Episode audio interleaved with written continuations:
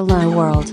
Replicant FM is a podcast by Kantaro and Omami, talking about various topics towards the universe and the future. It's time to talk. プロモーションビデオだったら多分聞いてる人で一番キャッチなのはね、JP The Baby ウェイビーはそうですね。とバーバルのあ PV。そうそうそうそう。はい。を、鉄太郎さんの会社でやったっていう。そうです。あの、あまりにも凝りすぎて、うん。あの、全然再生を伸びなくなっちゃったっていう。あの、あれ、宇宙のやつでしたっけ？あそう、あの、めちゃくちゃ凝ってるっすよ。だって打ち合わせの時、だ結局コーヒー飲み、グッピーにコはいーヒー飲み行くと、その、みんな打ち合わせしてるんですよね。だって JP The Baby は、Good People and Good Coffee っていう、あの、曲を出すぐらい、結構あそこにいるっていう。そうね。そうなんかそういう話ウ。ェイビーは毎日います。だから、結構そうっすよね。みんな、うん。うん、俺は、あの、平日仕事してるんで、うんその週末行く、あれなんですけど、はいはいもう、みんなね、また明日って言って帰る。そうそう、ずーっといるみたいな。うんうんうんまあ、鉄太郎さんはオフィスがそこの中にあるし、みたいな。あ、今は、グッあそうかドピープルグッドコーヒーは、あの、商店街の方に出てるんですよ。そうだ。今日も、とりあえず顔を出して、でウェイビーたちいたなっていうのを確認して、ほっこりして、あの、パルコでやってるトイドクさんの、ああの展示見てここコに来。ハードコースな感じでした。俺、だから、今週末見に行こうかなって。まあ、それはいいや。ハードコース。あ。で、その、JP The Wavy とのつながりは、レインボー倉庫にいた時、レインボー倉庫で Good People があった時につながったわけではなくて、もう新しくなってからってこと？新しくなってから彼らが来てて。で、ずっと多分、半年以上、うん。なんかいるやつっていう風に認識されてたと。うーん。なるほど。今はまあ、とりあえず、仲はいいですけど、うん。あの辺はなんか謎のコミュニティが強いんですよね。うん。ウェイビーが来たからラッパー界隈も多いし、うん。あとはそもそももともとその、自転車乗りみたいなのも多いし、はい。まあ、それはともしくんの、そうですねあれがあると思いますね。うん。で、あの、どこにも独さ、あの、属し、ん？独属属していない、はい属せていない僕っていう質な存在もいるっていう なるほど。そうなんですよ。じゃあその中で割と自然発生的に、生まれたグルーブス。おうバイブスってみんな言ってますけど。だから、その、グッピーの話になっちゃいますけど、グッピーすごいなっていうのうんは、すごい思うんですね。なんかなるね。うんまあそこがハブになって、いろいろな人人がまあ繋がって、で、じゃあ実際 PV 撮るみたいな、まあそういう話にもなったっていう。そうですね。いや、再生数が伸びなくて本当に申し訳なく思っています。やっぱりああいう、まあ PV っていうか MV ですね。はいはいミュージックビデオを、まあ撮った時の成功の指標っていうのは再生数になってくるんですかね。まあ何をもってだと思うんですけど、うん。まあやっぱり、まあ何をもってですよね。うんまあ単純にその、まあ PV うんとかを見るんであれば再生数だと思うんですけど、うんシリーの時もそうですけど、そもそも俺あの、アナリティクス入れてないし、うん。ビュー数じゃないところに軸を置いてるので、うんうん。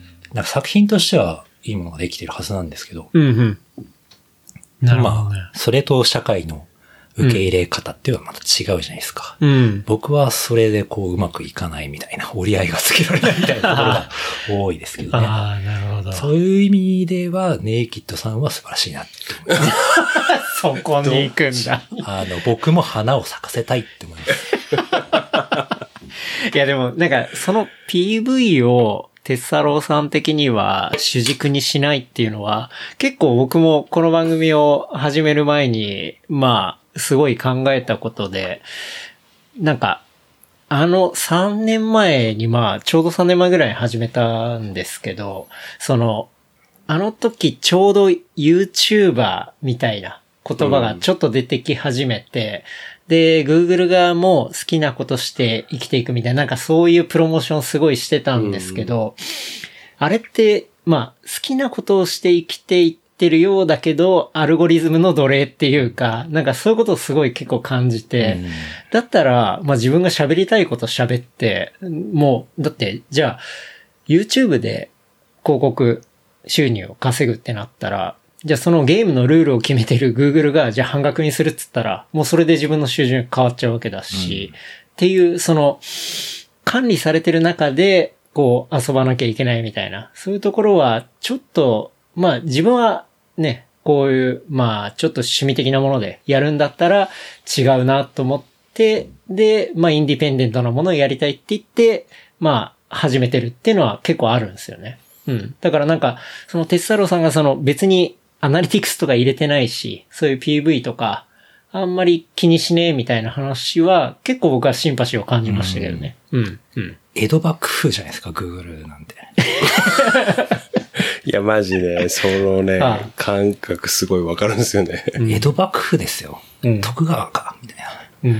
だからもうそこの中で、もうどんだけこう好きなことやるかっつったらもうその辺もう数字は無視しないと。うん。で、結果的に、さっき言ったように数字とか対外的な指標をみんな大好き KPI にうん。置いてしまうと、うん。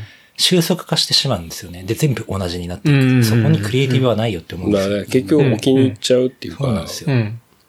置きに行くな。表現物大好きなんですけど、うん。徳川、アンチ徳川幕府ですよ。うん。なるほどね。以上です。なるほど。いや、でも、それは面白いな、なるほどね。まあでも、そういう、でも本当グッピー、すごいとこっすね。いや、まあ、グッピーはっ、て。うん。グッ、うん、なんか、グッピーはすごいってすごい言い始めると、その、ともしくん、ADHD の巣窟なんですよ。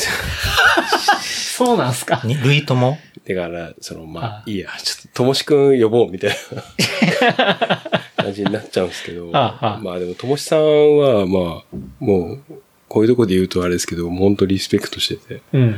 やっぱりなんか、なんだろうな、裸一貫で、うんその、資本もない中で。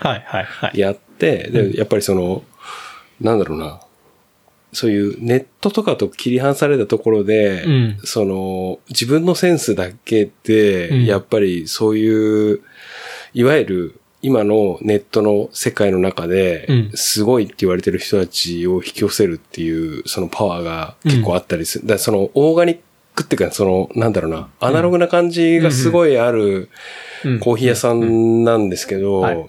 やっぱりその、今すごいイケてる、で、イケてるというフィールドが、そういう SNS だったりネットとか、うん YouTube だったりっていうところで、あの、すごいってされてる人たちがゴンゴン寄ってくるっていうところなんで、うんでもやっぱりその、彼のパワーっていうか、もうあれはすごいなって思ってて。それはすごいいい場所を、そうなんですよね。なんか作っているっていう。センスがすごいっていうか。なるほどね。グッピー最高。うん。で、まあ、その中に JP ザ・ベイビーもいて、JP ザ・ベイビーな、結構、まあ、一番有名なのは、ね、まあ、超エビ。醤油でごめんねですけど、僕は好きなのは、去年の、あークランティンタイミングで、OK クルーですか？いや、東京ドリフト。あ、東京ドリフト。東京ドリフトは俺も好きですよ。東京ドリフトを88ライジングのあの流れで、あの、東京ドリフトって、えっ、と、テリヤキボーイズ。のあのトラックがあった時にやって、で、それに乗せてフリースタイルするみたいな、なんかそういう、こう、流れ、ムーブメントがあったんですよね。で、その時にやってる、この JP The Baby の、こう、まあフリースタイルっていうかまあラップのやつが結構良くて、すごい好きなんですけど、あれ、最初の、最初の方に、あの、猿の、こう、声みたいのが入るんですけど、あの猿の声って、2005、6年ぐらいにやってた2号の番組があって、2ゴールデンアイっていう番組あったんですよ。知ってます？あれ、2006年ぐらい。そう、MTV でやってた番組なんですけど、深夜とかそう、深夜だったっけな。そう。バラバラっすよね。そう結構 MTV バラバラだけど、そういう番組があっって、で、結構、まあ、2号とか普通に出てて、で、あれ確かプロデューサー落ちまさととかだったと思うんですけど、そう。で、あの、ファレルとかカニエとかが、まあ、めちゃくちゃ出てくる番組で、そこの猿の声とかが、あの、東京ドリフトの JP ザ・ベイビーのやつの頭とかに入ってて、で、着てる服とかも、まあ、当然、テレヤキボーイズだったり、その時の感じの服とか着てて、そう。あれがちゃんと伝わってんのかなっていうのも見てて思いつつ、あれはね、多分、同じぐらいの世代だと思うんで、完全にあの番組サンプリングのこう、一本ができてて、すごい僕は懐かしく思ったし、ね。で、実際に、あの、カニエとか、まあ、が、こう、見事繋がっていったりしたのも、その前に、なんだっけな、洋服番長みたいな、なんかそういう番組が、それも落ちまさとのやつであっあて、れ、そう、落ちまさとがこう、裏腹にちょっと、そうそうそう食い込んでくる時期ありましたよね。そうそうそうあれ何年代かないやもう ?2010 本当年に、そうと、か。それぐらい、にゴールデンアイのちょっと後ぐらいだったと思いますけど。ねありますよねはい。はいうん、で、あれが YouTube にまあ違法アップロードされて、うんちゃんと英語字幕がついたのをカニエが見て、うわ2号の家やべえっつってなって、うんで、結構そういうカルチャーっていうのが、もう、今で言ったらカニエだったりとかバージルだったり、うんそういうものに与えてた影響ってめちゃくちゃあるんですよ。ああ。で、なんか、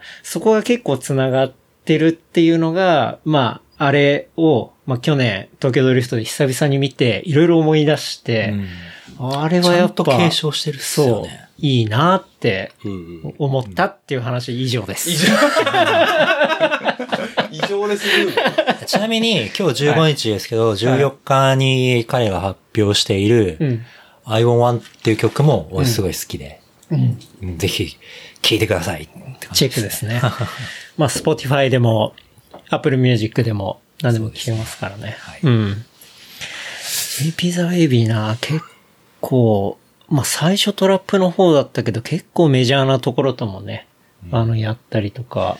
でもそう。だからちょっと俺なんかとつながりがあることを知られると、彼のブランディングで響くので、やめましょ ここまで言っていやいや、そんなことないです。いやいやいやだってね、ライゾマは俺が育てた時に、ああ、そうっすよ。ああ、そうっすよ、みたいな。ライゾマ知ってる人いるんすかね？まあ、いいるか。いそりゃそうっすよるんじゃないかいな。やねどうなんだろう。わかんないです。僕もちょっと、そうなんかちょいうところなんはか、感覚は違うと思うんで。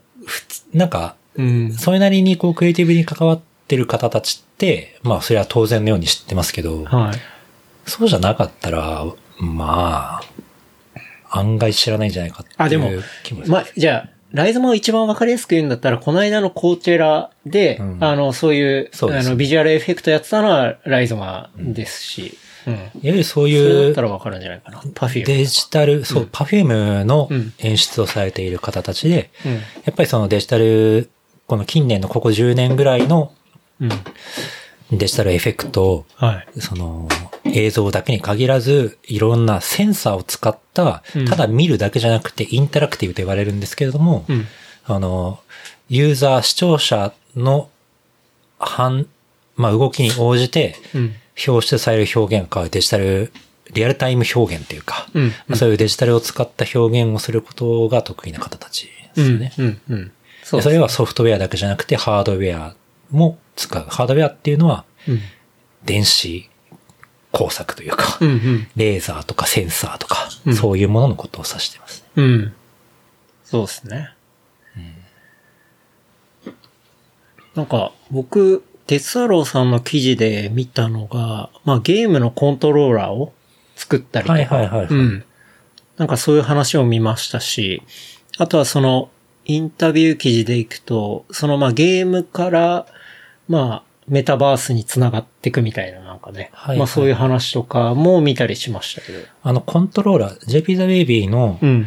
ちょっとなんか俺があんまりウェイビーに関わってるってことを言うとウェイビーに悪いんであれなんですけど、あの、ウェイビそう、ーのなんか、、陰キャ設定やめた方がいいんじゃないですか。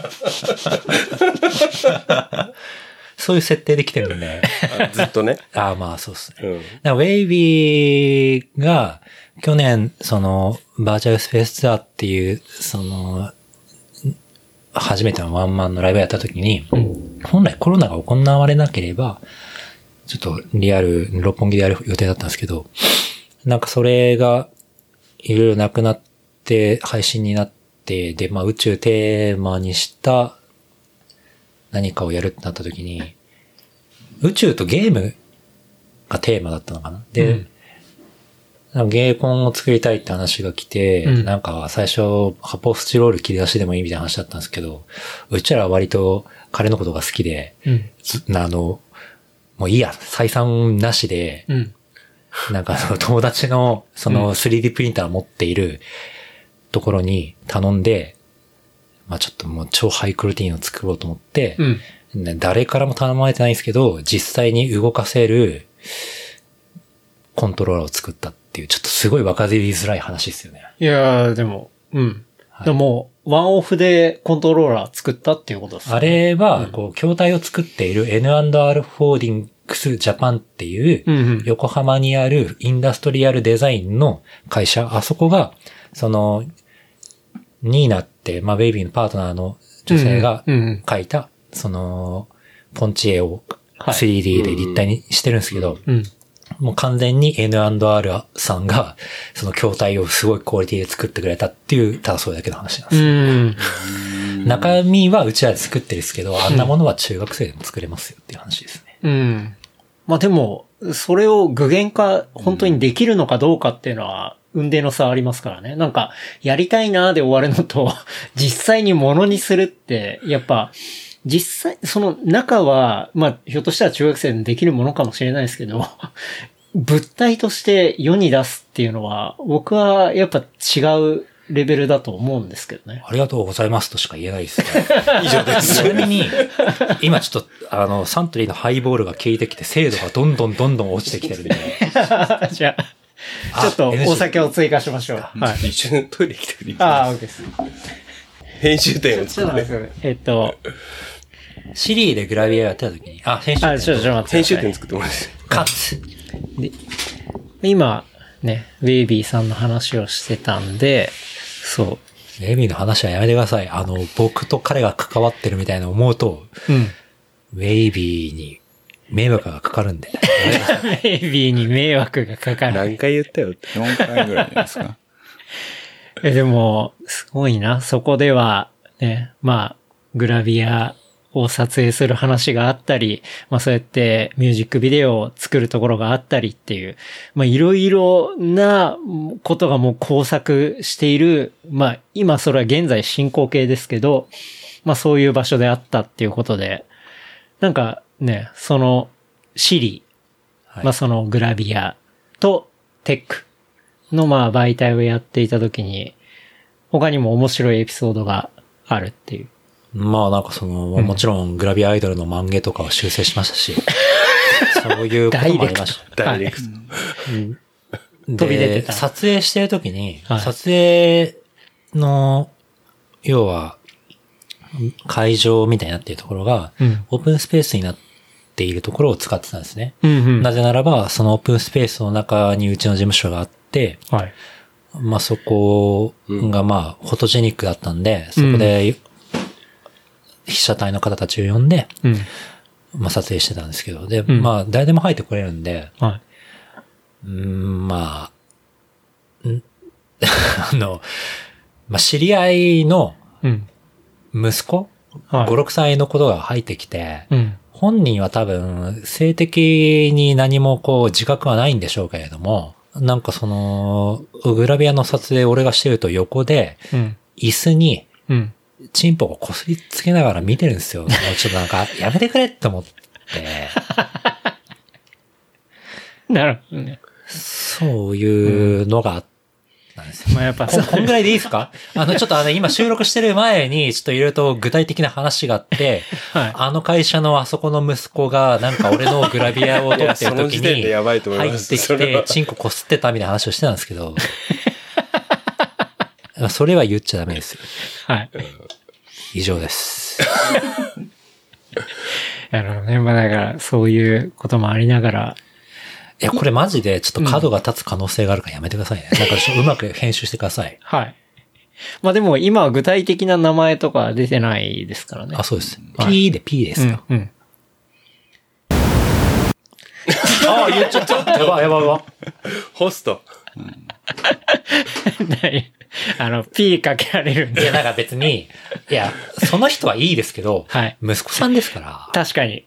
でもちょっとマジで迷惑だったんですよね。なんかなんでこれ撮影してる最中にチンコこすりつけてる人 なんか、こう、ガキがいいんだみたいな感じ。いやでもそれがね、その子にとっては一番のね、もう本当に原体験というか、プリミティブなね。そう、プリミティブな、もう本当にあの時目覚めたみたいな。ううんん。っていや、いう実際体験を。俺も撮影しながら勃起するぐらい、うん。すげえっていう人でした。ただ、うん。マネージャーがすげえヤクザみたいで怖いって思ったっていう以上です。ああ。なるほどね。じゃあその、マネージャーの怖さと興奮するので、こう、トントンになって、うまく制御できてたみたいあ、な。そういう、なんかこう、なんていうんですか？バランスというよりかは単純にもう、すごい、お子さんは本当にすごい。さんは。はい。P 入れた方がいいんじゃないですか。わかんないけど。さんは大丈夫ですか？さんもピーしてください。わかりました。もうだから、だから今の会話全部 P ですよね、結局ね。そうですね。はい。結 P の果的にね連打で、うん P で BPM 刻んでください。いやでも、ね、まあそうやって、メタクラフト、テッサロさんのそうやってじゃないですけど。無理やりくくろうとしましたけど。ね、西条くんのそういうとこ好きなんですよね。その、いいなんかすごい前のめりで、なんか、騎士貝みたいなこと言ってるんだけど、うんあの、すごい客観的、メメタというか、いや違います確かにみたいな。それが、あの、伸びない原因です。そうなんだ。いやでも、それでまあ、三軸やっていっていて、今結構一番力入れてる領域とかはどういうところになるんですか？まあメディアっすね。なんかそもそも、うんなんかコロナも経験して、うん。面白いことをやろうと思った時に、大きい体制でやっていくときにいろんなその、うーん、まあ、お金的な障害だとか、うん。うんまあ、その、倫理的な問題とか、まあ、イベントできないとか、まあ、いろいろあった中で、うん。うん、なんか法人ではあるけれども、会社ではなくって、うん。もっと複数のそのギルドというか、えあの、オタクっぽいですけどをまとめていくような箱としての法人っていうのが、うんうん。いいのかなっていうのを最近思っているんですけど、うん以上です。うん。で、それを、その仲間でやっていくのが、メディアの方がやっぱ、こう、今の会社自体が。メディアになっていって、複数のギルドを発信していけるっていうようなのが、いいんじゃないかなっていうのは直感はしているんですよね。うん、うん、うん、なんか大きく、うーんと、これまではクリエイティブをやる上で大きく動かすとすると、広告代理店とかと付き合いがあったりとか、はい、はい、はい。まあそうやってお金、キャッシュの周りもやっていかなきゃいけなかったですけど、うん。うーん、あんまり広告代理店が好きじゃなくてですね。はい、私です。あれ、バチるのかなって今。いやいやいや。でもあれですよね、多分、なんか、ちょっと、間に入るわけじゃないですけど、その日本の広告代理店とその外資の広告代理店とかね、またい、や、お金くれりゃいいっすよ。今全然フォローになってね、フォローしたつもりが。金くれりゃいいっすけど、なんかこう、クリエイター、頑張ってこいよ、登竜門かかってこいよ、みたいな感じが、わは、お前誰みたいな感じに、なんかこう、インターネットの時代としては、思うじゃないですか。うん。お前になんで頭下げて、はみたいな。うん、うん。なんかそういう感覚が、なんかもう勝手な偏見ですけれども、うん、うん。なんかちょっとその、広告代理店に感じて、ああ、はあ、はあ、もはあう。付き合いたくないなっていうのはありますね。なるほどね。まあ確かにな、人によったり、まあそれも結構まあ正直人によるとこだと思いますけど、本当にこう、パートナーとして一緒にやってくっっていうんじゃなくて、なんかあんまりリスペクトがない、インフルエンサーならいいんじゃないですか。うん。要は、PV を稼げればいいわけじゃないですか。うん。うん。でも PV っていうのは、割と収束していくもので、なんかちょっと、サントリーが効いてきた。もう俺黙っていいっすか？なんかちょっともう、あの、地雷踏むしかないような気がしてきたんで。いや、黙っちゃダメです。じゃあ、まあでも以上ですそこら辺に思うことはまあ結構あるっていうごめんなさい。ことっすよなかったっね。ていう話を、うん今、すいません。でも、まあじゃあ、しメディアで言ったら、シリーは一旦休止はしてますけど、他にもあるんですよね。今、Now でやってるのは、うんイベラっていうメディアをやってまして、イベラ。あの、イベントとクリエイターでカッティングエッジの人たちをうん切り取ることで、2020年代、ちょうど2020年代、最近始まって、うん。で、30代になった自分っていうのは、この20年、あ、えっと、この10年 ?2020 年代の10年間を、カルチャーを作っていく立場になってきたんじゃないかなっていう気がしていたときにう、んうん。まあその、ちゃんと、もうインターネットでもうすごく拡散している情報を紡いでいった方がいいだろうなと思って始めたんですけど、うんうんうん。うーんと、以上です。なんか僕もそれ、イベラ見させてもらいましたけど、あの、写真がかっこいい。うんあー写真がかっこいいです。うんでも、イベラって思いましたね。あのー、母体がね、あ、そうそう、あの、そう、マーシーさんが昔勤めてた会社が母体なんですよ。いや、でいや、マジで。どういうつながりなんすか？あのね、あいやいや、まりにもだからすげえ、だからそのね、あの、いいっすか？今、はいここまですげえかっこいい話ではい収まったんですけど、はい。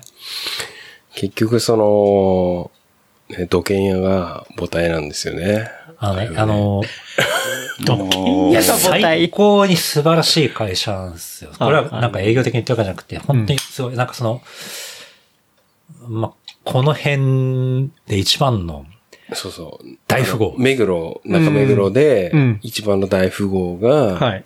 あのーね、やってるんですよ。やってる。でうんなんか、まあ、すごく、その辺に関してすごい思うのは、なんか、懐が広すぎて、うん。うちらはもうめっちゃこう、原理主義的な感じで、うん。こう、どこにも属さないかっこいいものをうん。し取材しようと思ってやってるんですけど、うん。うん。母体になってる会社自体は、もっとこう、マスに向けて打ち続けている会社で、ゲロクソ昭和な会社なんですよね。うーん。てか、俺が勤めてたんですけど、はい、はい。一年だけ。はい。まあなんかその、今イベラっていうのは、例えば去年コロナが始まったタイミングでちょうどスタートしたんですけど、この母体になってる会社がイベントをやってる会社なんで、イベントを関わらした、なんかその、取材とかしてた中で、うん例えばレインボーディスコクラブとか、はい、はい。いち早く、えっ、と、配信でイベントやっていて、そういうのの取材をしたりとか、なるほど。あとは、まあ、まあ、メタバースとか、うん、そういうちょっと、バーチャルリアリティの中の、うん。うん。なんかオルタナティブな世界の中でのイベントとか、そういったものを、うん。まあ、状況的に追いかけるってことをやっていたんですけど、なるほど。うん。以上です。ああ。え、でもその、あ、だんだん以上ですと普通にスルーされるようになってきて、もうこれは使えなないんだな。今回の、今回の回、いや、今回の回っていうのも変なんですけど、その、以上ですか？すごい、なんかう、んスタンプになるんじゃないかっていう、一個、あの、パンチラインとして。パンチラインがね、できたなと思って。俺はリスナーとして聞いてるんですけど、なるほど。えなんかその、トンスタンプ最高っすよね。ああ、ありがとうございます。もう、だいぶ使いどころがないスタンプばかりなんですけど。使いどころないっすねう。ん。なんかそれが面白いかなと思って。うん。え、でもその、メタバースとか、なんて言うんだろう、バーチャル空間のイベントって、特に、まあこの状況っていうか、去年あたりから、まあ当然出てきたものだと思いますけど、こう、その流れっていうか、トレンドみたいなものって、テッサローさん的にはどう見てるんですか？すごい面白く新しくなってきているのか、どうなのか、今、うん。その、急いでみんなそのプラットフォームを作ろうとしてるんですけど、うん。要は誰もが YouTube みたいな感じで、はい。うん。3D プラットフォームを作る、すあの 3D のコンテンツを作れるようなプラットフォームはないんですよ。で、うんそこに追いつけ、追いつ、なんつうんだろう。どこもみんなそこのプラットフォーム化しようと思ってみんな頑張っているんですけど、いろんな 3D の会社が。うん。まだスタンダードにはなりきれないどこも。で、やっぱり、うん。あと10年先じゃないですか。うん、まだ時間かかるかかみたいな。ると思うんです。うん。なんかまあ、去年の実証で言ったら、えーっと、技術的には全く問題ないんですけど、うん。カルチャーが追いついてない。うん。うん。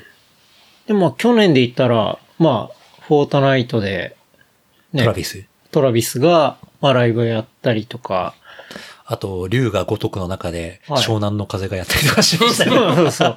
なんかやっぱそのゲームと繋がってるところっていうのは結構大きいっていうのはやっぱすごい思ったし、なんか僕フォートナイトやったのって2018年ぐらいに初めてやったんですけど、その年末ぐらいにマシュメロかなんかが、はいはいはいあの、フォートナイトの中でライブをやっていて、でも、そう。あれっていうのは、要は、なんていうのかな、リアルなものを、あの、ゲームの中に、で作ったっていう、まあそういう次元のものだったんですよ。要は、あの、DJ ブースがあって、プレイヤーと同じサイズ感のマシュメロがいて、で、そこで音楽をかけてるっていう、まあそういう空間だったわけじゃないですか。でも、去年あったトラビスのライブっていうのは、トラビス自身はもう巨人なわけじゃないですか。ゲームの中で。うんで、それっていうのが一個、なんて言うんだろうな。昔だって言ったらセカンドライフみたいなリアルなものをバーチャルなところに移そうっていう概念を超えていて、ゲーム空間だったら正直何でもできるじゃん。っていうところが、あの、初めて具体化されたものが結構トラビスのライブだったなって僕は思っていて、で、それで終わったんですよ。そう。ああ、なるほどね。うん、うん、なんかもう、その次に、うん。うん。なんか竜が如くの中で、湘南の風がやったところで、みたいな感じになっちゃったんですよ。うん、なるほどね。なんか、っていうだけ普遍性がなかったと思うんですよ。うん、うん、うん。なん、か、イベントとしては良かったんですけど、みんながそもそもデバイスを持ってなかったりとか。そういうようなハードルがまだ2020年の段階であったので、うん。まあ、バズネタとしては良かったんですけど、うんみんなに普及するまでにはいかなかったし、コロナっていうのは確かにそこを後押しする機能ではあったんですけれども、うん。そもそもそれ以前に誰も持ってなかったし、うんまあなんか技術的に多分この今回のコロナを得てうん。発展するんで、うん。ここからマスに打たれるのがまあ5年後、10年後じゃないですかね。うん、なるほどね。うん。去年で言ったら他には何があったっけな？トゥモローランドとかはいはいはい。の、あの、バーチャルのものがあったりとか。うん。まあそういうものはありましたけど、確かになんか、あれがあって、まあ一瞬ちょっと落ち着いたみたいなのがあったから、まあ後にはあんまり続かなかったですね。確かに。うーん。なんかやっぱりさっきの Google 徳川家康じゃないですけど、うん。なんか、持ってる、プラットフォームを持ってるところが、もう国以上の力を持っているっていうか、うんうん。以上です。でもなんか、今までの歴史見ても、そのテックと文化みたいなのがうん、本当に結びつくのってう、ん。あと5年とか10年って今お話しされてましたけどうん、意外に、そのあと5年10年になったらまた違う、なんか技術みたいなのが、パッと出てきて、うん。その一部の人だけうんそこに介入できて、うん。なんとなくふーって消える感覚が僕の中にはあって、うん。5年後はみんながブログの感覚で、うん。クマムシに遺伝子操作ができる。いや、でもなんかそういうのがあると思うんですよ。うん。その寄り戻しみたいなのもあったりとか、うん。なん。か、そうですね。うん。バーチャルボーイみたいな。はいはいはい。任天堂のうん、なん。か当時、懐かしい。すげえ新しいあの赤と黒のそうそうそう狂気の世界のねそう、テニスとかありましたね。3D はい今秒で、秒で消えたやつですよね。ああれね早す。ぎ。早すぎる。論文によると、うん目悪くない、目良くなるらしいんですよ。うーん。バーチャルボーイ。バーチャルボーうんイ。で、今、俺があの、館内でやってる、あの、あの展示は、バーチャルボーイの。真っ赤な世界を結構モチーフにしてる。あ、そうそうなんんなですね。ですね。へえ。いや、バーチャルボーイに、まあ話結構飛びますけど、まあ、まあ、ね、バーチャルボーイに初めて会った時の衝撃って、もう結構すごかったですね。マリオテニスとうん、シューティングゲームとゾイドぐらいしかなかった。はい。そうですよね3つぐらいしかなかったと思いますね。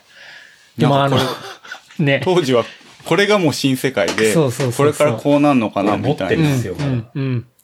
あのね、こう、今で言ったら VR ゴーグルみたいなものが、まあ三脚で 立てられていて、そこに顔を当ててね、プレイするっていう。うん。あれ公園でもできるように設計されてるんですよ。あ、そうなんですね。外でもバーチャルボーイば、なんか、そう、そうなんですよ。炭酸？つけられるはずですね。ば、あのーコントローラー側に。そうなんですね。そう、なんか、そういう、ななんて言うんですか？技術とうん実際にこう文化の結びつきのうんタイムラグっていうのはずっとある感覚があるんですよね。確かに、それは感じますね。そううん、うん、う。うんん。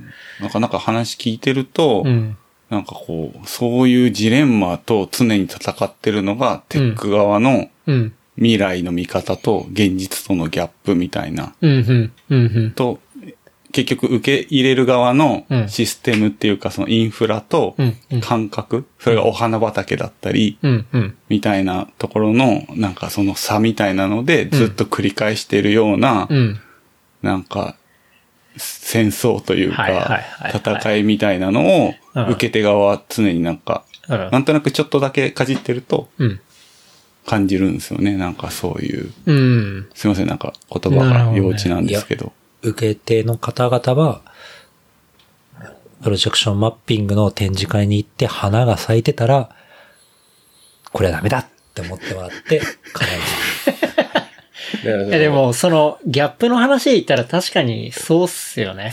なんか、新しいものが出てきて、こう、これ、すごいなって思うの人、思う人って、案外やっぱ一部分だったりするんで、それが世の中っていう規模で見ると、まあそこに浸透するには、本当に時間がかかるっていうか、ううんん。そういうものは確かに、すごい感じますよね。うん。花が咲いてるか、なんかこの墨汁、墨で、ふって書いて、こう、墨汁が広がってるみたいな。それすげえあーすげえわかるわそれ見たことあるな。めちゃくちゃわかるわ、それ。千代田区で見たことある。そういうのは全部、はいはいと思って見てください。でも、その、牧汁だったり花っていうのは、あの、本当に一番最初にうん、プロジェクションマッピングだったり、例えば牧汁で言ったら、牧汁が書かれるものの手前で、あの、盾をやったりとか、あるあるあるある、あるじゃないですか。ありますね。そう。だああいうのがもう超昔にあってそれを未だにこすってるみたいな。いやそうなんですよ。うん。そうそうそうそうそう。だ、でも、それが一般の人が今、そういうのを見て、わあ、すごい、みたいな思うところに、要はやっぱギャップを感じるっていうのは、今、石川さんが言ってくれた、あの、感覚だと思う。僕はそれはめちゃくちゃ感じますし、うん。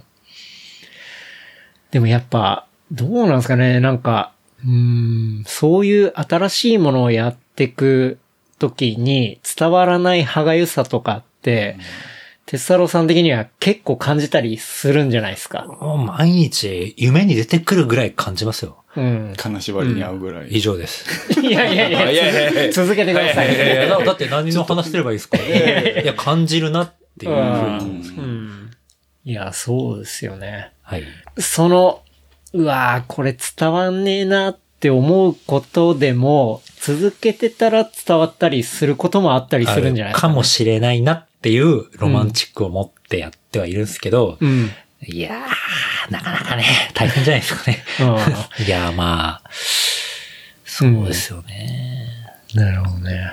そこって結構そのテックの部分って説明をしたりするんですか？なんか作品だったりとか、まだ MV で実はこういうことやってるみたいなのこと。今説明したいのは、OK クールのミュージッククリップのいろんな数値が出てるんですけど、あれは ISS とかかなり実在の宇宙ステーションの数値とかを全部サンプリングしていて、うん。え、あれですか？かなりああの JP さんのやつ？そううん。あの、宇宙のやつですよね。そうなんですよ。うんそう。っていうのとかやってますけど、大抵伝わるわけがないっていう。ここで初めて言ってるぐらいですか？そうですね。ああ。あそれはあれですか？その、え、いや、ガチの戦争の話っていうか、その、ガチの戦争の、その、なんかあれをサンプリングしてるんで、その数値が出てるんだよっていうのを今話してもらってるっていう感じですよね。ガチの戦争って何の話ですか？いや、ガチ、いや、その、リアルな。リアルなもの、その、数あいや値を。実際に、その、要は、なんか大気圏外に出た時の、あの、ガンマ GTP っていうんですか？なんっていうですか？そのを、そういうのをサンプリングしてるってことですよね。サンプリングして数字としてミュージッククリップ内に出してるんですけど、まあ通常それは通じないよね、みたいな。でもそこは作ってる側としては、まあちゃんとやりたいよねっていうのがあって、うん。まあ通じたら嬉しいけど、通じさせるためにやってるわけじゃねえしね、みたいな。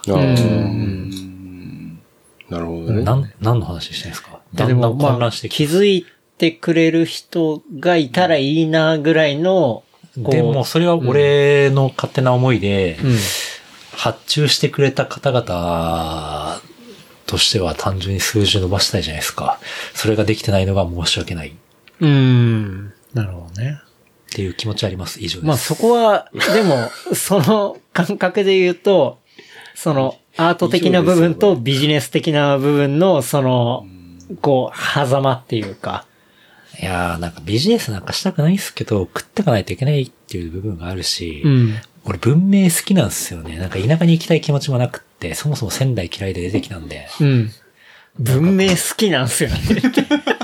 パンチライン。なかなか聞いたことないフレーズですけど。オネアミスの翼が。これ、オネアミスの翼、津波に、津波に、津津波に津波にしても、津波に、ちなみに、うん。オネアミスの翼は Good People Good Boy に勧められたけど、面白いと思えなかったな。俺は好きですけどね。って思うでしょそれは2歳上だからですよ。多分インターネットの力っす。なんか聞きたかったのは、うん伝えたいって思わなかったのかなと思ったんですよね。そのやってるうん、そのギミックというか、うん。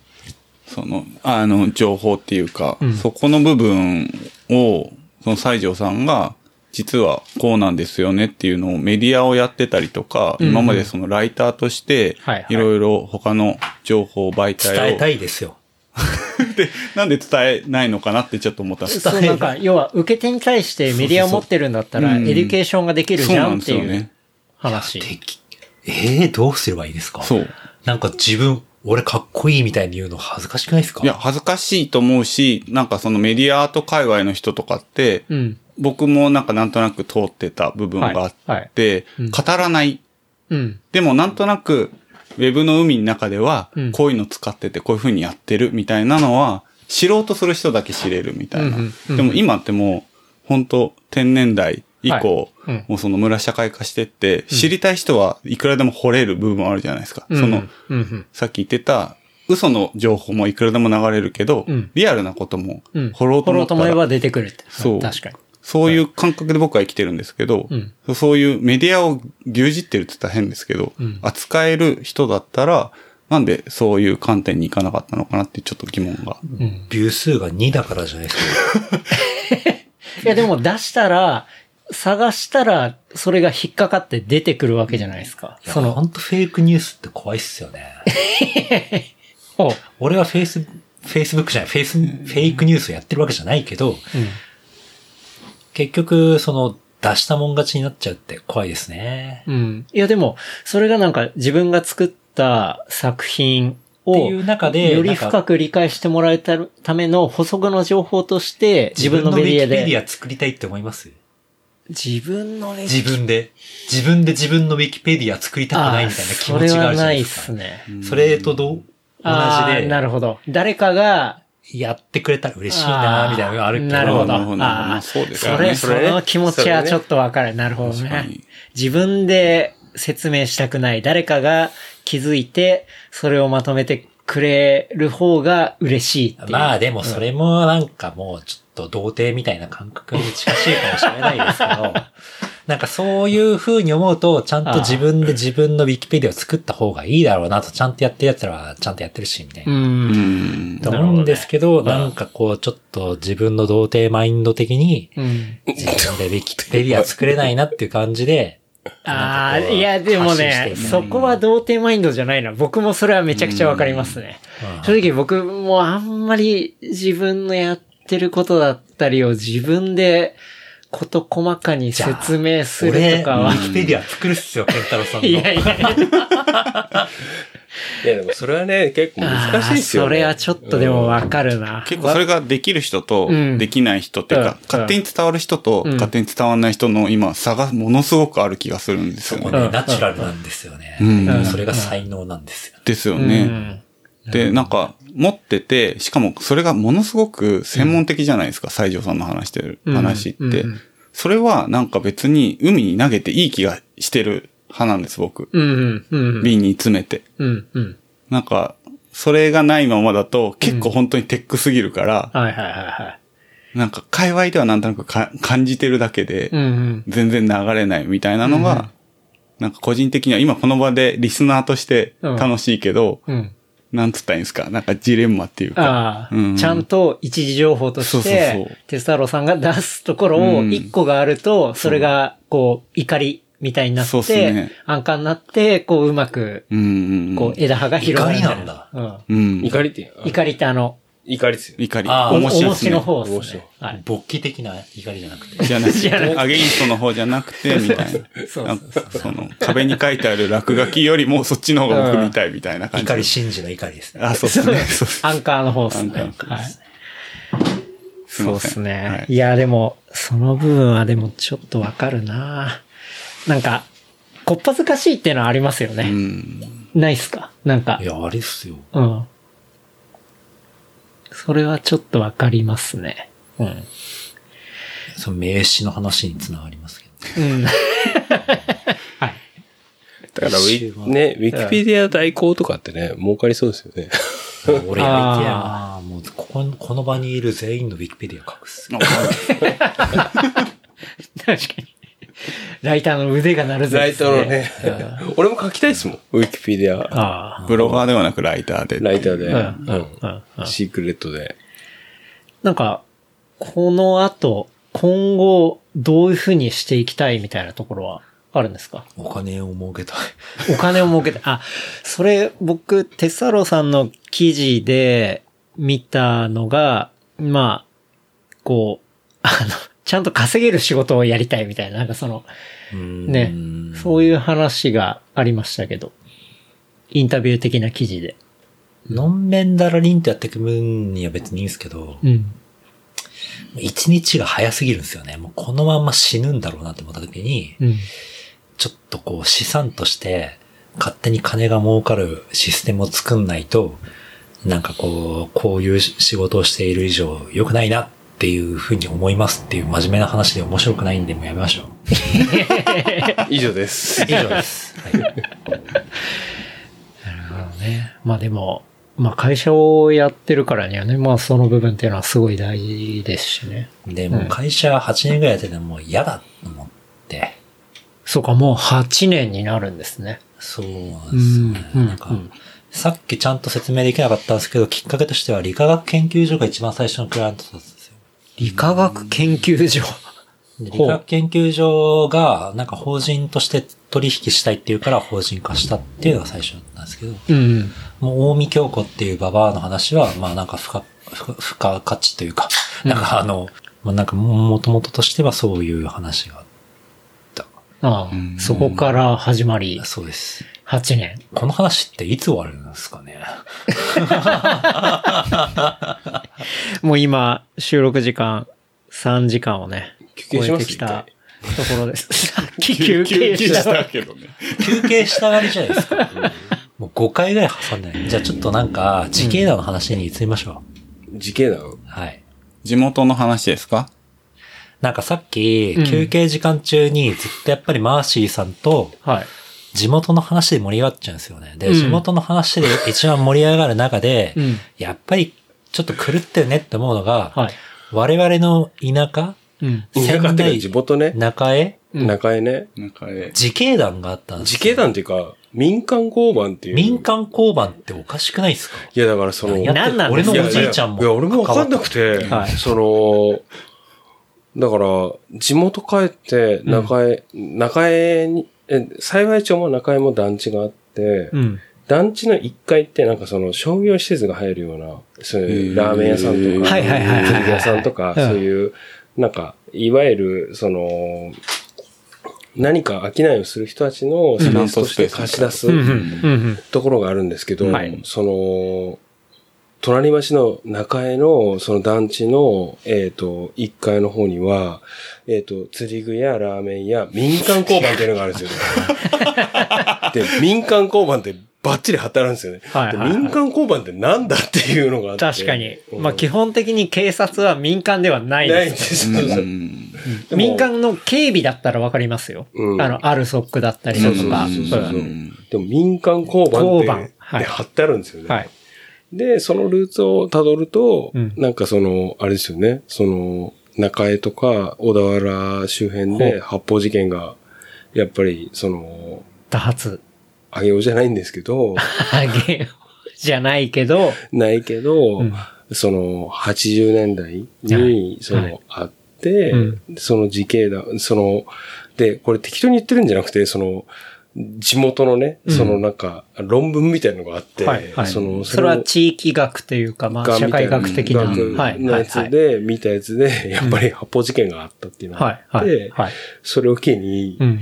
組まれたっていう民間交番っていう謎の組織が、ああ、発砲事件を機にっていう、でもそれは警察が介入できないものだから民間交番みたいな話なんですかね。いや、まあなんかでも、ね、あれ、そもそも治安が悪いかったんですかね。いや、なんかもうす、もともとそこで生まれたんで何とも思わなかったですけど、あれですよね、中井食堂の、中井食堂の。中井食堂は、なんかあの、マスターの鼻くそがラーメンの中に入ってるっていう噂を聞いて、あそこで絶対頼んじゃいけないって教わってやばいラーメン屋っすよね。そうそうそうそう。未だにこの間帰ったけど、まだなんかやってんじゃないですか。のれんだけ綺麗ですよね。のれんだけ綺麗。うん。あそこでラーメン頼むと、マスターの鼻くそが入ってくるらしいです。っていうふうに教わりました。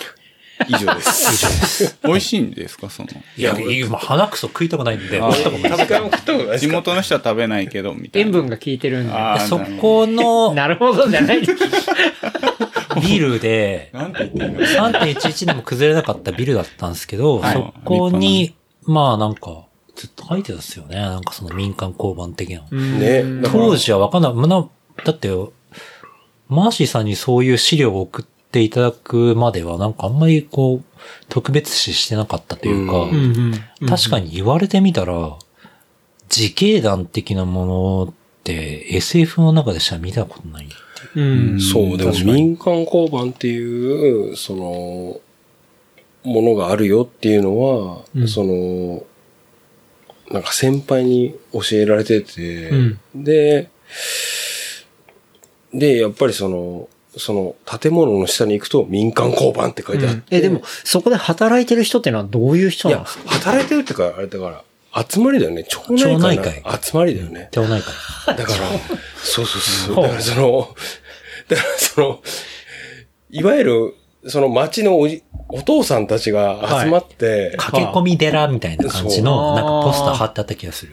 へえで、そういうのがいくつか点在してる。いやい中井公園の横にある横、花くそラーメン屋の。そこにしかないんですか、はいあへえなんかせ、に日本というか、その、レアな。ううんん。うんらしいです。僕が初めてタバコ吸ったのは、幸町のはい。セラビっていう、はい生協の、おじいちゃんが立ってた子でしょ？まあまあ、それはまあ置いといて、セラビっていう生協のモールみたいなのがあるんですけど、その中にあるはい。KFC、ケンタッキーフライドチキンはいで、KFC で。友達がタバコを勧めてくれてそこで吸って、ああ、うん目に染み入るなって思って、で、俺はタバコは向いてないなと思って以来タバコを吸っていません。以上です。何の話？何の話？いやでも、あれっすね。幸い一応、もうこのエピソードで、もう完全にブランディングができました遊びね。に来てください。はい。なんもないですけど。なんもない怖さってあるっすよ。あー、なんもない怖さね。いや、なんか、はあどこにも行けない寂しさ、辛さうんうんうんうん、苦しみ、ー、うん。空洞。空洞っす。空洞です。いやでも空洞の怖さってあると思いますね。あるっすよ。あるっすようん本当にあるっすよ。うん。うん。それは物理的ではなくて、物理的ではなくて、その文化だったり、人だったり、まあそういうものの、こうエリアから感じる空洞感。感だから象徴的に空洞を見ると恐怖を感じるときあります。逆に。あああ、その、その、具体的にねその文脈を持ってて、うん空洞を見ると怖えみたいな時はあります。完全に概念を解釈していて別のところによ、なんかこそう怖さを感じてる怖っていうくだからその、ちょっとまた違うんですけど、それはあるっすね。うんやっぱ。え、でも、仙台なんですよね。仙台って、東北の中では一番の都市で、そう、東北のニューヨークです。ですよね。でですで、割とそ近いんですよね。一駅ぐらいの距離うん。なんですよね。それでも、そういうも、ちょっと怖さみたいなものを感じるっていうかギャップなんですいや、かだから、んあの線がだからおかしいんでしょうね。多分ね。仙石線？仙石線？仙山線？仙山線？うん。仙台と何がつか、仙山線は山形。山形。山形。仙石線は石巻です、ね。東北ってこうなんか呪いの国じゃないですか。なんかこう、なんか血の、ロイの国なんですかか。呪いじゃないですか、基本的に。うん。最近、俺呪術回戦が好きで見てるんですけど、うん。漫画知ってます？流行ってますよねす。ごい線。ジャンプの。あれも主人公が仙台ですけど、ね、そうですね。呪いの国なんです。それはなんか呪いをテーマにした漫画。そうですああああ呪術の呪が呪いのはいはい呪で。はいはい。なるほど。そうなんだ。いやー、すごい。土地から来て、でも、今話を伺った中でいくと、こう、まあデジタルのものだったりだとか、そういうとこになって、グッピーで繋がってたりして、話のジェットコースター感が すごいなっていうめちゃめちゃでごめんなさいって感じですよね。思いましたけどありがとうございます。なんか、最近ありがとうご、ざいますって言っておけばいいんじゃないかっていうね。はい。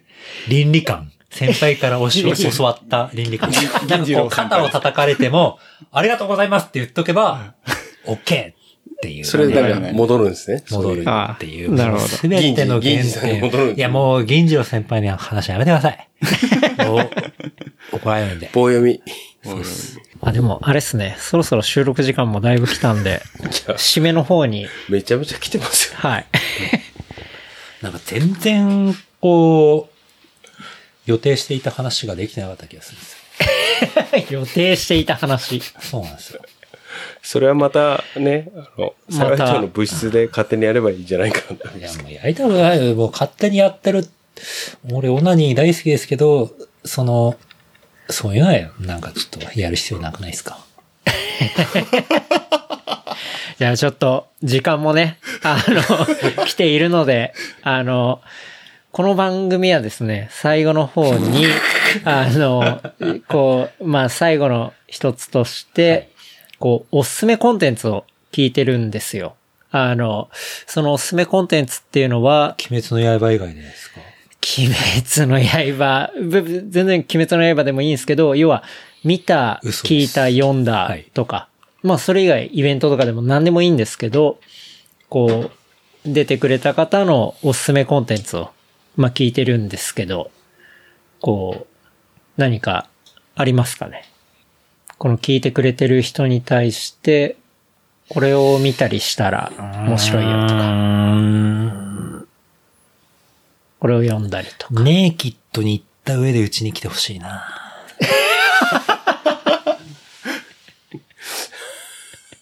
どういうおすすめですか？コメントしづれよ。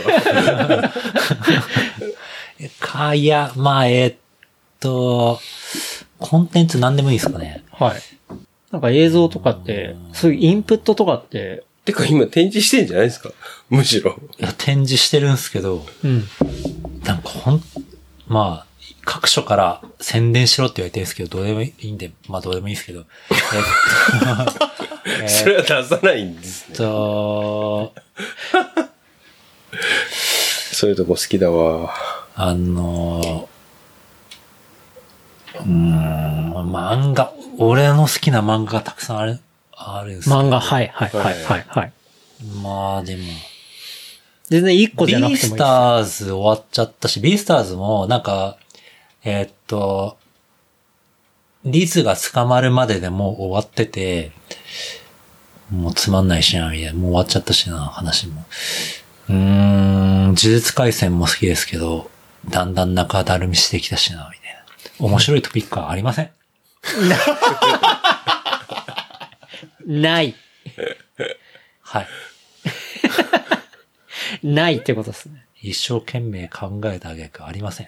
それは、なんか、漫画だけじゃなくて、なんか映像とか見ないですか？見ません。あ、見ないんですね。うん。映画。テネット見たっすよ。テネットどうテネット思いました、はいや、テネットは、すごい、うん、面白かったですけどね。なんか俺、クリストファー・ノーランを、はいなんかこう、四次元ポケットで呼び出せんだったら、うん。呼び出してぶん殴りたいと思いましたっすよ、マジで。ま俺はえその、くいや、最高だなと思ったんですけど、あ、はい。最高だけど呼び出してぶん殴りたいんです俺、ツンデレなんで、あ、意味わかんない。積んでる。ツンの次元がもう物理になってるじゃないですか。その、なんで、なんでこんなわけわかんないことしたの？最高じゃん。もう、クソ野郎みたいな感じで思いました。ああ、それは最高じゃんっていうことっすね。うん。な以上です。るほどね。それ以上の何もないっすね。なんかちょっと、代わりに答えが、こんな、こう、ないっすよ、何も。じゃあ石川さんのポおすすンさん、め。石川さん、おすすめ西条さんの後になかなか言いにくいですよね。これ。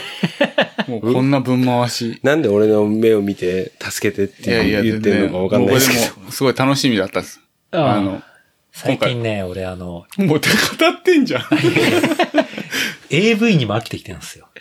男子って AV 見るじゃないですか。だ高校生の時とかって AV かナンパの話しか知らなかったですけど、最近こうワンパターン化してきて、DMM とかで、うん。あれが一番素晴らしいのは、監督でソートできるんですよね。うん、うん、うん。監督でソートできるから、それでこう似たようなこうジャンルの性癖のものが見れるんですけど、飽きてきた。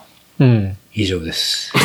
もうそれ以上ないんですよね。好きなその監督さんっていいいるんですか？言いますよ。でもなんかちょっとそんな個人情報バレたくないんで言わないですけど。じゃあ、おすすめコンテンツなしで、ノーゲームでお願いしてもいいですか？はいノーゲームで。はいあのその質問をした時点で間違ってるんですよ。じゃあ、それはすいませんでしたって、いうことでしかないです、ね。で、じゃあ、ポンさん、石川さん。はいはなんか、おすすめコンテンツは？ありますそうですね。えっ、と、すごい、僕最近うん、すごいいいなって思ったコンテンツがあるんですけい。ど、はい、はい。はい。それが、えっ、と、リトルアメリカっていう、リトルアメリカ。えっ、と、Apple TV で今、コンテンツを。はい。すいません、今、西条さんがすっげえつまんなそうな顔 リトルマーメイドの話だったらちょっと乗れる。ごめんなさい。リトルアメリカ。リトルアメリカはいですねはい。ドンマーメイドの話しますか。できない、できない。小学校の時に、うちのお母さんがリトルマーメイドが好きだっていうから、お母さんの財布から5000広がるんだ円抜いて、オルモに行って、オルモオルモで5000円のリトルマーメイドの VHS を買おうとしたら、消費税が足りなくて買えなくって、帰りにローソンで5000円分お菓子買って帰って、めちゃくちゃ怒られた以上です。じゃあ、ちょっと、石川さん戻してもらっていいですか？ごめんなさい。で、僕も、じゃあ、以上です。はえ、い。リトルアメリカってどういう話ですか？リトルアメリカって、えっ、と、ドラマなんですよ。30分ぐらいの。ドラマ、はい。アップルが今、その、版権というか、オオリジナルで、シーズンで。シーズンで。はい。まだワンシーズンしかなくて、はい。まあ、続編が出るかもしれないって話になってて、多分2020年に放映始まったみたいな、はいはいはい。サービスも最近始まったばっかで、うん、うん、うん。それが、まあ、アメリカに住む移民の話ほで、一人一人フォーカスが当たる、毎回一一人一人変わってくる。だからインドから来た移民だったり、イランから来た移民だったり、みたいない話が、もうたった30分間で終わる。話なんですけど、すごいうまくまとまってて、ああ。なんかネットフリックスだったりとか、プライムだったりとかいろんなあると思うんですけど、その中でも演出的になんかアップルのコンテンツは割と、なんだろう、トーンが抑えめっていううんか、うん。わかります。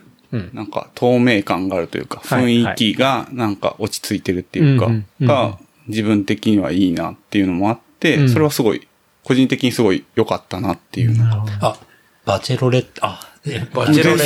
じゃあ、バチェロレで。はい。バチェロレッテ良かったです。以上えちょっと、リトルアメリカの話をちょっと、あ、聞いてませんでした。ええ聞きたいですけどはい。それって、1シーズンで10エピソードぐらいでいや、すか8っすかね。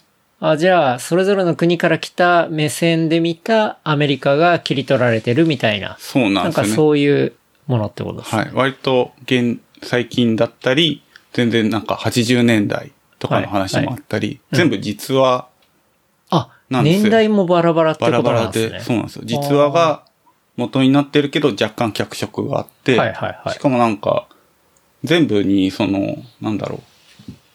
えーっと、エピソードみたいなのがまた別でうんうん。ついてるんですけど、おうそれ見ると、なんか、一回一回のその監督が、うん。一応その回の、例えばインドの出身の話だったら、インドの監督を使って、はいはいはい。ディレクションして、え、それエピソードがついてるっていうのは、その、なんていうんですかね。まあ、特典映像みたいな感じであそうなんるってことですね。なんはいですよね。なんかそれ見たら、うんそういう感じでやってて、うんあ、なるほどな、みたいな感じですかね。あ。じゃあ、同じワンシーズンだけど、それぞれ監督も違かったりあ、してそうで、すよ。違くて。こうバラエティ飛んで、で、その人の目線だったり、そのエピソード目線で、こう、アメリカっていう国を見れるみたいな。そうっすね。なんか、な、アメリカっていうよりは、割となんか、まあも移民だし、もっと移民フォーカス。移民フォーカスだけど、結局集まるのがアメリカみたいな、なんか若干、なんだろう、別にアメリカ嫌いじゃないですけど、うんイラつきもししつつも、うん。なんかその、オールオーバーに見れるっていうか、なんかそういういろんな感情が。でも日本人だし、全然そういうの知らないけど。なんとなく漏れ聞いた情報でしか、感覚でしかわかんないけど、うん。楽しめるなるほどね。映像かな？なんて思ってます。いいですね。はい。ポンサイ石川さんからおすすめこんなやつ。リトルアメリカ。ジョラメイカ。いただきましぜひ見てみてください。はい。た。で、バチェロ、バチバチェロレッテェロレッテの話していいですかバチ、もう、何なんだっていうね。バチェロレッテ見てね。見てね。あのね、あのねっていう。いいですよね、あのね。あのねから入るからね。バチェロレッテ見てないのっていうところで、はい。まず、こう、ヒエラルキーあるです。もうここで格差ができてるんですね。はい。え、それはどういう格差なんですか？つまんないものをうん。見る覚悟。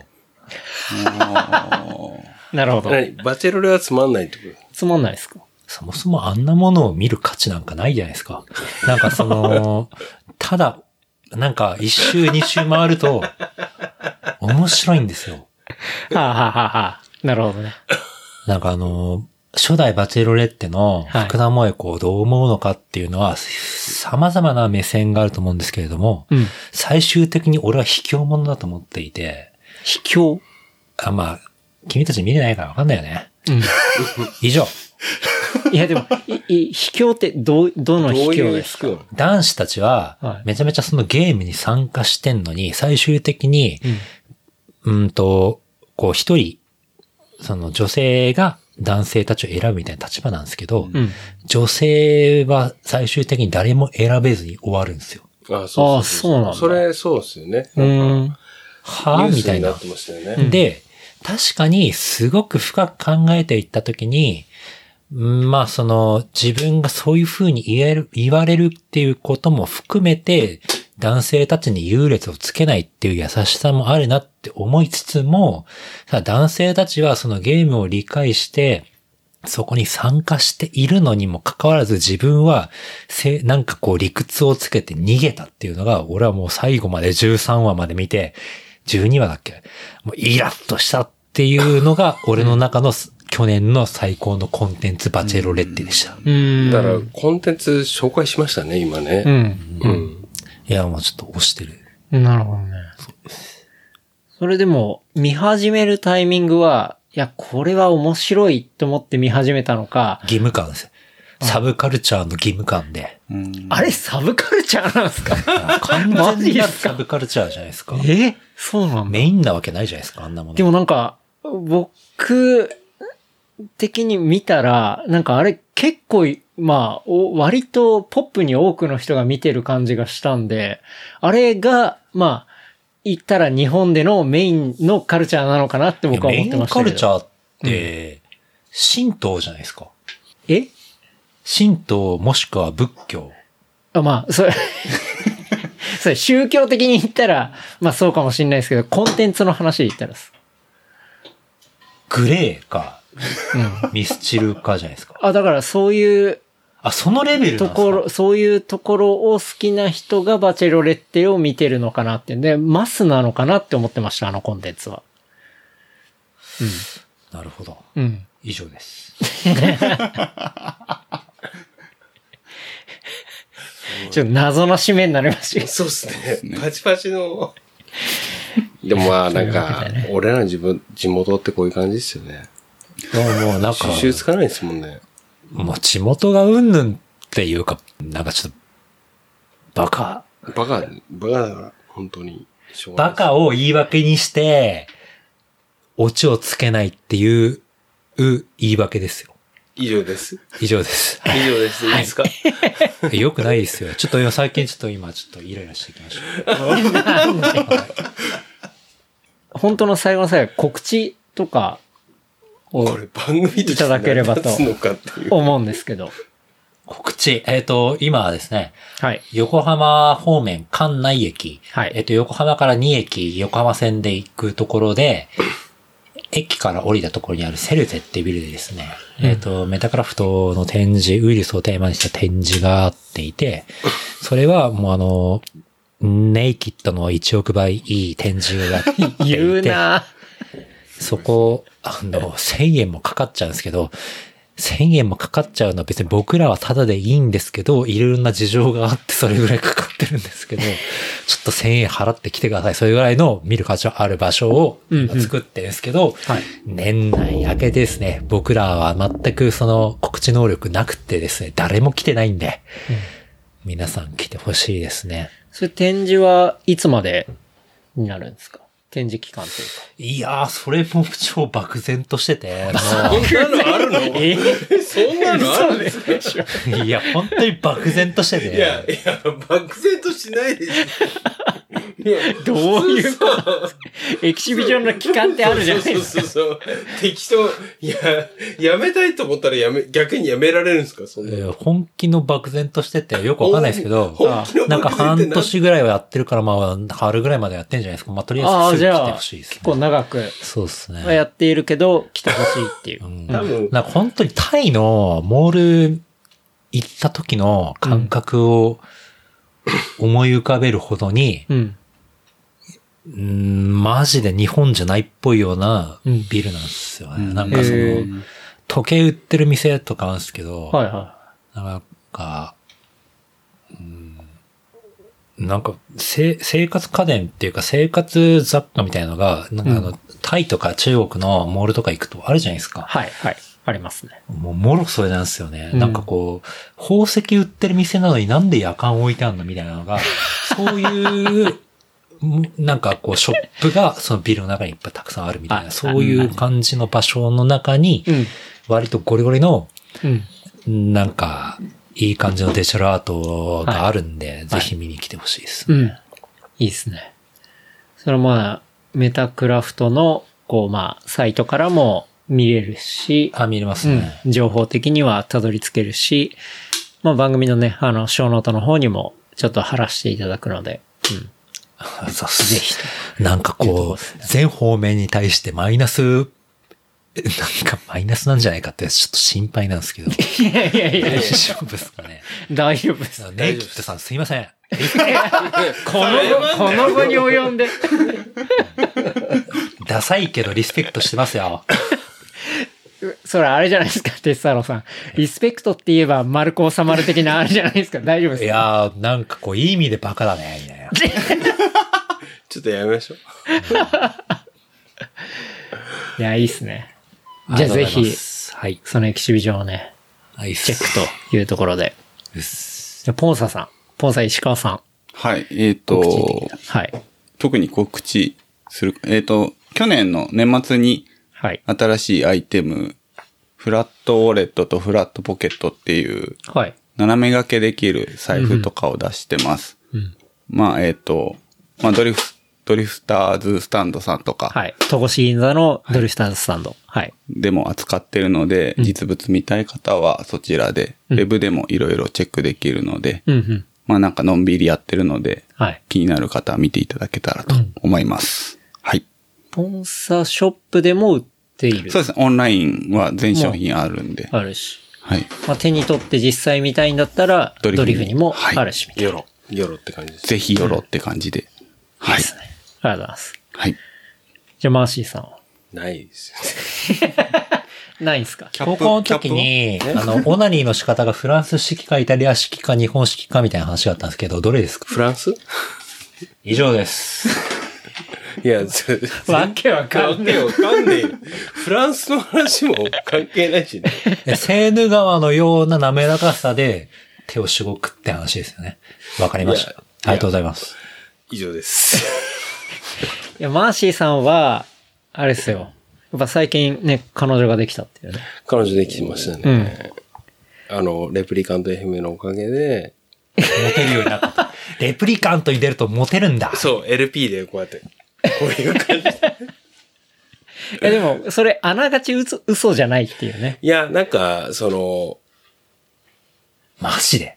ちょっと俺信じていこうかな、2021 茶化すなし。でもその、ね、レプリカントでお話しした話を聞いてもらって、うんでもそれでも大丈夫ですっていう。それでも。それでも大丈夫です。大丈夫です。だからその、なんだろうな、犯罪、犯罪とか犯してないんだけどな、みたいな感じなんだけど、確かに。これ犯罪を犯すと出れるラジオ番組なんですか？いや、んなことじゃないです。違います。それは違います。いあや、でもね、まあそういう去年もありましたし、最近マーシーさんだと、ね、あの、ヘイターもね、ヘイターヘイターも生まれて、ね。ね。いや、だからそのね、うんヘイター、ヘイター、なんで、なんでヘイター生まれたんでしたっけ？いや、知らないっす。知らないですか？いや、でも、本当身に覚えはなくて、うん。でもなんか、多分、俺の言動とか、うんその、作ってるものがうん、気に食わなかったんだろうな、と思って。なるほど。うんなんかまあ、そういうヘイターの勘に触ったっていうか、まあ、尺に触ったっていうか。んまあだから、個人的なね、うん。問題なのかなとは思うんですけど、えでも、ヘイターって僕めちゃくちゃ憧れますけどね。うん、でも、僕もすごい勉強になってるって言ったら失礼なんですけど、そのヘイターさんに対して。ヘイターさん。うんうん。いやでもなんか、普通にかいろいろ活動してたら、なんかい嫌なこと言ってくる人とかやっぱいるじゃないですか。でも、そう、なんか、みんなが自分が出してることに対して、いいねいいねっていううちってあんま本物じゃないと思ってて、なんかディスられる割合がちょっと増えてきたりすると、ああ、結構、なんかいい感じになってきたな、みたいなことは、僕はやっぱ思うんで。そう、だから、うん。1ミリも気にしてなくて、うん。でも別にその、まあ、その幸幸い町というか、ね、五条とかそういう感じでいくと、ね、ね、かかってこいって感じじゃないですか、結局。いや、その、いや、まあでもそういう感じなんですよ、本当に。うん、うん、うん、いや、あ別に。変わった地域だったですね。うん、だから殴ってくればいいじゃんっていう感じなんで、うん別にその、まあ別にね、ツイッターで言われようが、まあ。インスタで寄れば何し痛くようがも痒くも。別に、いや、俺は、もう本当にもう、むしろ。むしろマジで、なんか僕も生きのいいヘーターとか欲しいっすいや、ね。言ってますよね。でも、ヘイターは、息のいい青い染めみたいなね。そうそう息のいい。生きのいいヘーター欲しいっすね。でもねおー、生きがいい、ピチピチしてんね、みたいな。ね、みたいな。でもね、まあだから、その、うん。こういうことで触れるのも、そのはいヘイターさんにとっては養分だったりするらしいんで、まあ確かに確かにそのなんうんか、いろいろ勉強するわけですよ、うん僕も。いや、だから、まあ、一番、あの、ヘイターに対してのベストな回答はもう完全スルーなんですよ。うん、でもスルーなんですけど、うんでも、僕はやっぱピチピチしたの欲しいですね。だから、僕はスルーしてるんですよ。はい。あの、別に興味、だからその、相手にするまあまあそう。の、あれでもないんで。その発言してるのも。うんわかるわかたる。だキャプチャー取ってて、はいまあいつでもどうにでもできるから、うんねっていう話で、うん感じなんで、その、だから。うんはい。だからその、まあそういう感じですね。ちょっと憧れちゃうな。ヘイター面白いですよね。うん。ヘイター、やっぱそれついてから本物だと思うんでね。確かに本当に。だから勉強になるですよ。本当にうん。そう。以上でっていうねす。。はい。じゃあ告知は特にはないけど、ヘイター？ヘイタヒーターがつきまー、した。どんとこいと。どんとこい。いやいや、いや本当に、まあ、どんとこいって。ドントサイってあったっすよ。ドントサイって。その、なんすかなんすか東照宮にドントサイってあって、はふんどしの男たちがうん、ゴミを燃やすんですよ。あ。へえ。あ、どんと焼きのどんとってことですね。どんとさはいはいはいヘイターは関係ないです。はい。ヘイター。ヘイター。炎上、ヘイター、ニアス。うん。あじゃあヘイターあ、に。帰ってきました。うん。いやーというわけで、はいじゃあ、今日はですね、もう収録時間があっという間にそろそろね、あの、3時間半超えてきましたね。はい。いや、本当に、ありがとうございます。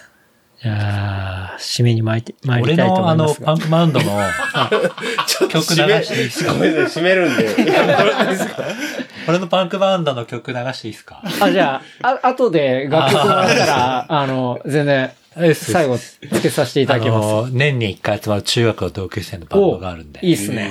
五条五条、オスっていう、知ってます？知らないっす。五条、オスっていう、そういう、あの、応援だったんですよ。以上です。じゃあちょっと、バンドのミュージックも後で付けさせていただくので、お楽しみください。じゃあちょっと事務連絡をさせていただきます。えー番組の感想、フィードバックは、ハッシュタグ replicant FM、ハッシュタグ replicant FM までいただければと思います。えーあとは話した内容をまとめたショーノートは、 replicant.fm で見ることできますので、こちらも合わせてチェックしてみてください。はい。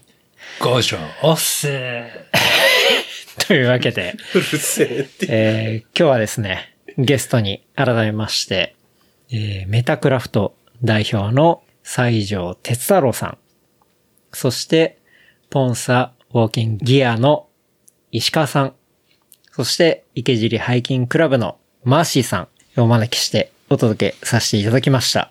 いや、本当に長い時間、ありがとうございました。ありがとうございました。ありがとうございました。ありがとうございました。オス。それでは、また来週。